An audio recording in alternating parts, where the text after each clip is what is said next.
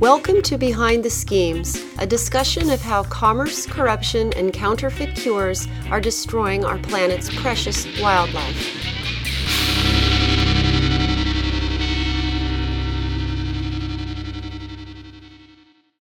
This is Rhishja Cota-Larson with Behind the Schemes, and in this episode, we're getting up close and personal with Sumatran rhinos. History is in the making at the Sumatran Rhino Sanctuary in Indonesia, where Ratu is in the home stretch of her pregnancy. Bill Konstant, program officer of the International Rhino Foundation, recently returned from the Sumatran Rhino Sanctuary and shared the latest news with us. So, the big question on everybody's mind right now is how is Ratu doing? Uh, I had the opportunity to meet Ratu for the first time uh, several weeks ago at the Sumatran Rhino Sanctuary, and I can tell you that she's looking great. um, and, and, based upon some recent ultrasound exams that were conducted by her veterinarian, Dr. Uh, Dedi Candra, uh, Ratu's baby is also doing very well. Oh, that's fantastic you can see that its heartbeat is is very strong, and she's now entering uh, the 14th month of an anticipated 16 month pregnancy, and all indicators are positive. Good. Uh, a special shelter has been constructed for her and the baby. Uh, both will be under round the clock surveillance via closed circuit cameras, but they'll still have access daily to a small uh, of rainforest where Ratu will be able to browse uh, natural vegetation. Now, Dr. Terry Roth, who's the director of Cincinnati Zoo of the Cincinnati Zoo Center for Conservation and Research of Endangered Wildlife, uh, recently spent several days at the sanctuary and reviewed all the you know prenatal and postnatal procedures with the um, sanctuary staff. Mm-hmm. But together, they watched video footage of the of the three Sumatran rhino births that have taken place at Cincinnati, which gives the staff a good idea of what to expect. Oh, cool. Um, yeah, and and also in order to make sure that mother and baby receive the best possible uh, care, uh, IRF is arranging for rhino specialists from the U.S. and Australia to spend time at the sanctuary both before and after the birth, and thus providing the staff with the benefit of many years of experience with rhino husbandry, veterinary care, and captive breeding. So, what was it like to be there and to actually be part of the team monitoring the pregnancy of a Sumatran rhino? Well, fortunately, I I was a, a bystander who had camera in hand and wasn't didn't have any real responsibility, uh, just trying to take a few photos. But for uh, Ratu, it's a it's a pretty standard procedure. She, uh, she comes in and is put in a in a a squeeze cage. She doesn't mm-hmm. mind that because she's being fed the entire time, so she's getting some of her favorite foods, and so she'll tolerate it. And this ultrasound was an external one with sort of the wand being uh, waved a, a, along her abdomen, so there was mm-hmm. no uh, need to, you know, for for it to be inserted inside her. So mm-hmm. probably a lot less um, of an ordeal for her. Mm-hmm. Uh, and mm-hmm. typically, uh, you know, the the animals that undergo that or any procedure after it's done they're glad to get out of the enclosure and they and they they sort of bolt out and and and they might swipe their horn at, at the keeper you know, to show that they they weren't entirely pleased with it, but then they head right back out into the forest, uh, which is kind of neat. Uh, that you know that they have that opportunity. They, they can run away and play, uh, do whatever they're going to do, uh, and we're you know everybody else then sort of moves out from the pen. We're never we're never in the we weren't in the forest itself, and you're not mm-hmm. allowed to be in there with the animals. And as we're walking away, I see Ratu run towards the forest, and I just I don't know why I th- thought to call her name. I just yelled out Ratu, and I started making grunting sounds like, and, it, and she, I don't know what that means in, in Sumatran rhino language, language, but I don't. I, whatever it meant or whatever, it, it it stopped her, and she turned and came right toward me. Oh Came right gosh. up to the perimeter fence and started. She looked right at me, posed. I quick started to take some photos because it was really nice with her. You know, uh, you, you, you thought you were out in the in the middle of the jungle, if you will, with with the rhino, with oh the backdrop gosh. of that. And then as I'm walking along, without benefit of making any f- further sounds, she's following me along the fence and wow. very interested in what I was doing. So I, I took every opportunity to snap a few photos, and then she started posing. I mean, she really did. Oh peek my out, gosh! peek out from the from behind a tree, making little, you know, girlish rhino faces at oh, me. Oh, how cute! Um, you know, it was it was kind of fun. And well, then the joke of the day was that I had a new girlfriend. Ratu was my new girlfriend, and I was the rhino whisperer. Oh my uh, gosh! But I really wish I, it made me really want to. I wish I could have just you know thrown the camera off and and and jumped the fence and and run around in the forest with the rhino, who seemed to enjoy my company. I don't know. Oh, how fun! Oh my gosh, that's great. It was it was a lot of fun. what will this birth mean for the future of Sumatran rhinos? That's a that's a good question. This um, this is uh, going to be a very symbolic birth in the history of the species. Uh, you know, we are preparing for any eventuality since we are dealing with living creatures. But if all continues to go well and Ratu delivers a healthy calf, we'll have a great deal to celebrate. Wonderful. Yeah, I believe this is the first birth uh, of, for Sumatran rhinos at a captive facility in Indonesia.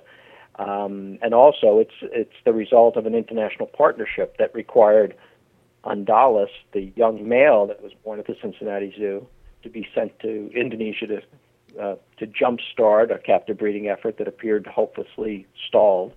Um, and this breathes new life into the program in a, in a very big way.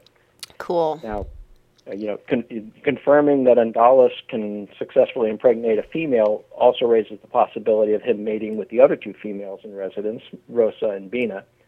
Uh, and because we've con- uh, collected sperm from Andalas and frozen it, uh, artificial insemination will become a possibility if he's unable to uh, seal the deal, if you will, with the other girl.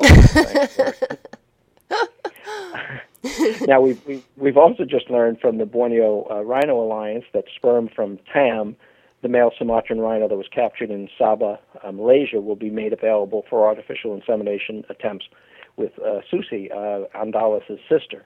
She's currently in residence at the Los Angeles Zoo.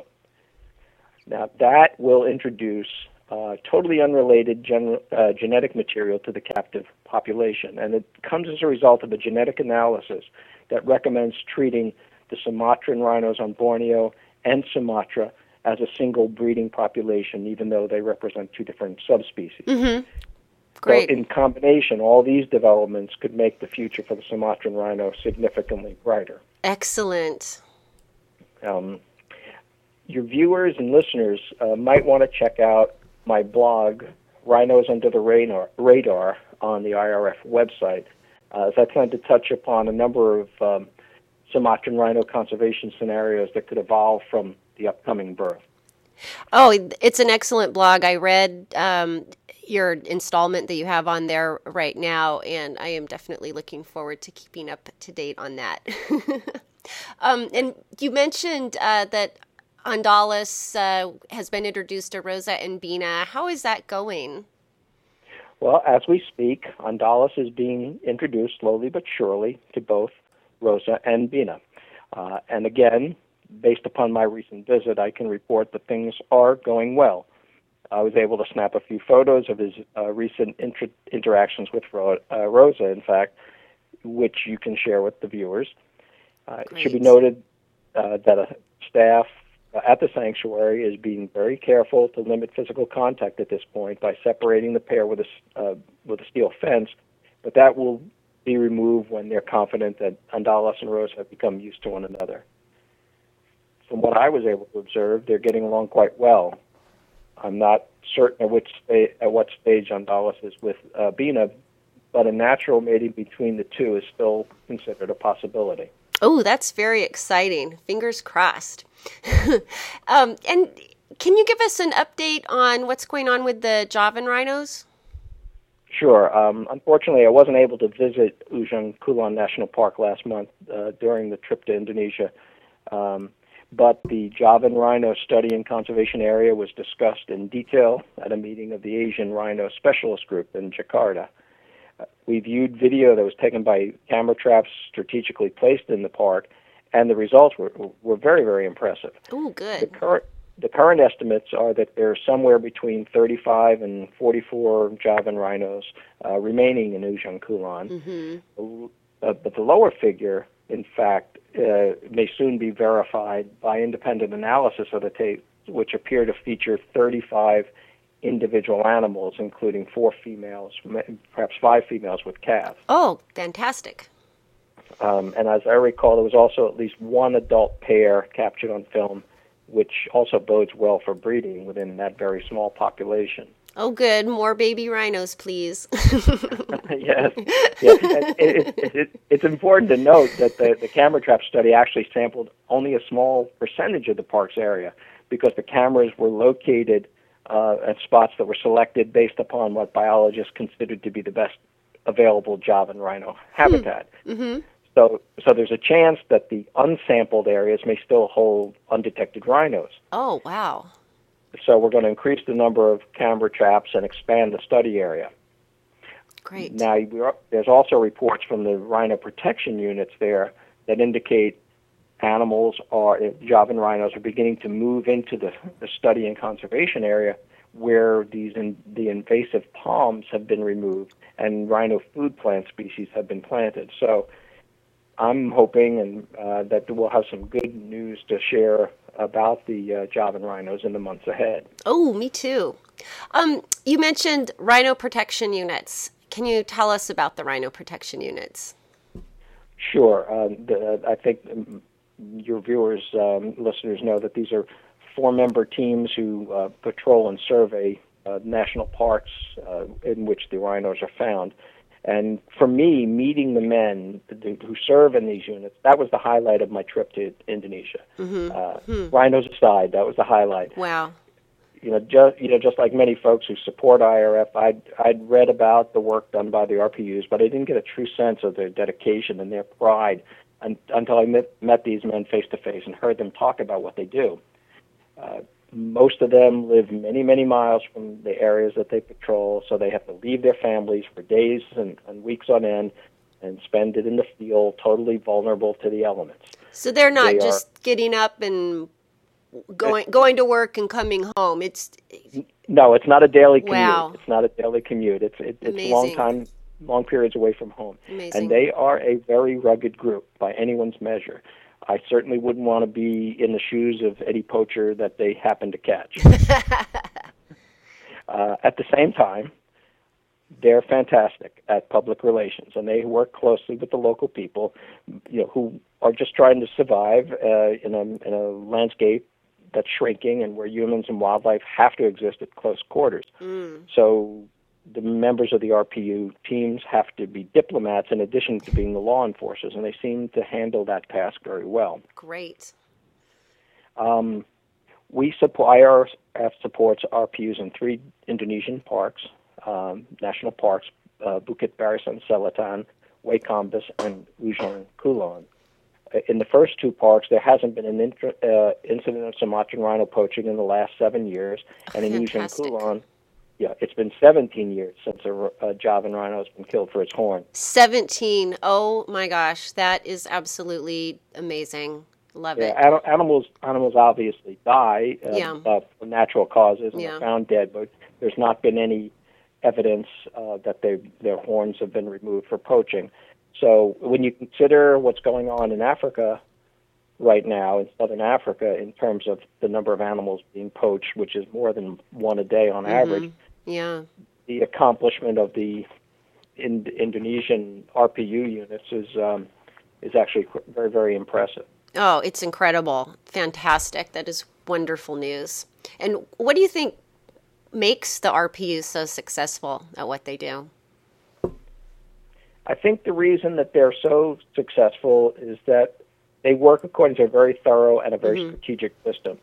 Uh, their Hmm. routine includes gathering intelligence that helps them anticipate and uh, intercept people who might be engaged in illegal activities, which, Mhm. in addition to trapping of rhinos and tigers and other threatened animals, also includes such things as logging, fishing, uh, gathering of different forest products.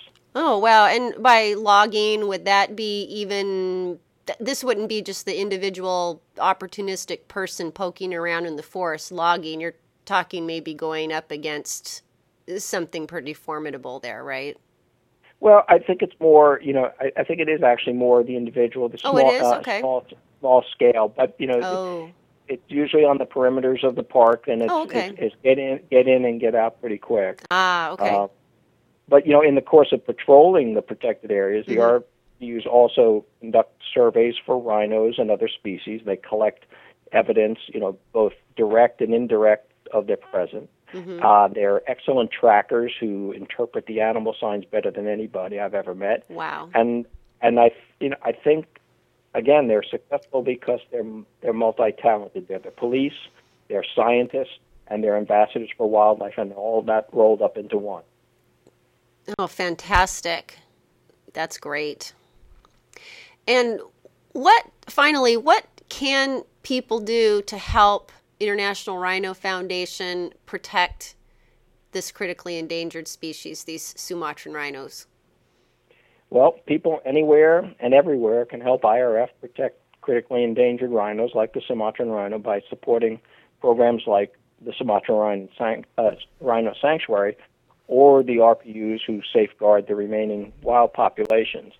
Uh, it does cost a good deal to keep these programs running, and we're Mhm. always vulnerable to reductions in funding, hmm uh, just like many other nonprofit organizations. So, if your Mhm. viewers and listeners are concerned about rhinos and are interested in helping, I'd encourage them to visit our website, uh, www.rhinos-irf.org, and consider making a donation. Okay. The unrestricted unrestricted contributions are also very important because they allow us to be flexible and adjust to circumstances as they uh, unfold. Uh, you know, I think as most folks are aware, rhinos both in Africa and Asia are facing some pretty serious threats right now, Yeah. and we may need to use every tool in our conservation tool chest to have any chance of saving them. Oh, yeah, we certainly do. well, thanks so much, Bill, for taking time to talk with us again. It, again, it was a great pleasure to speak with you. Well, it's my pleasure, and um, I, we really do appreciate the opportunity to, to get the word out. Oh, you're quite welcome. You've been listening to Up Close and Personal with Sumatran Rhinos with Bill Konstant from the International Rhino Foundation. This is Rhishja Cota-Larson with Behind the Schemes.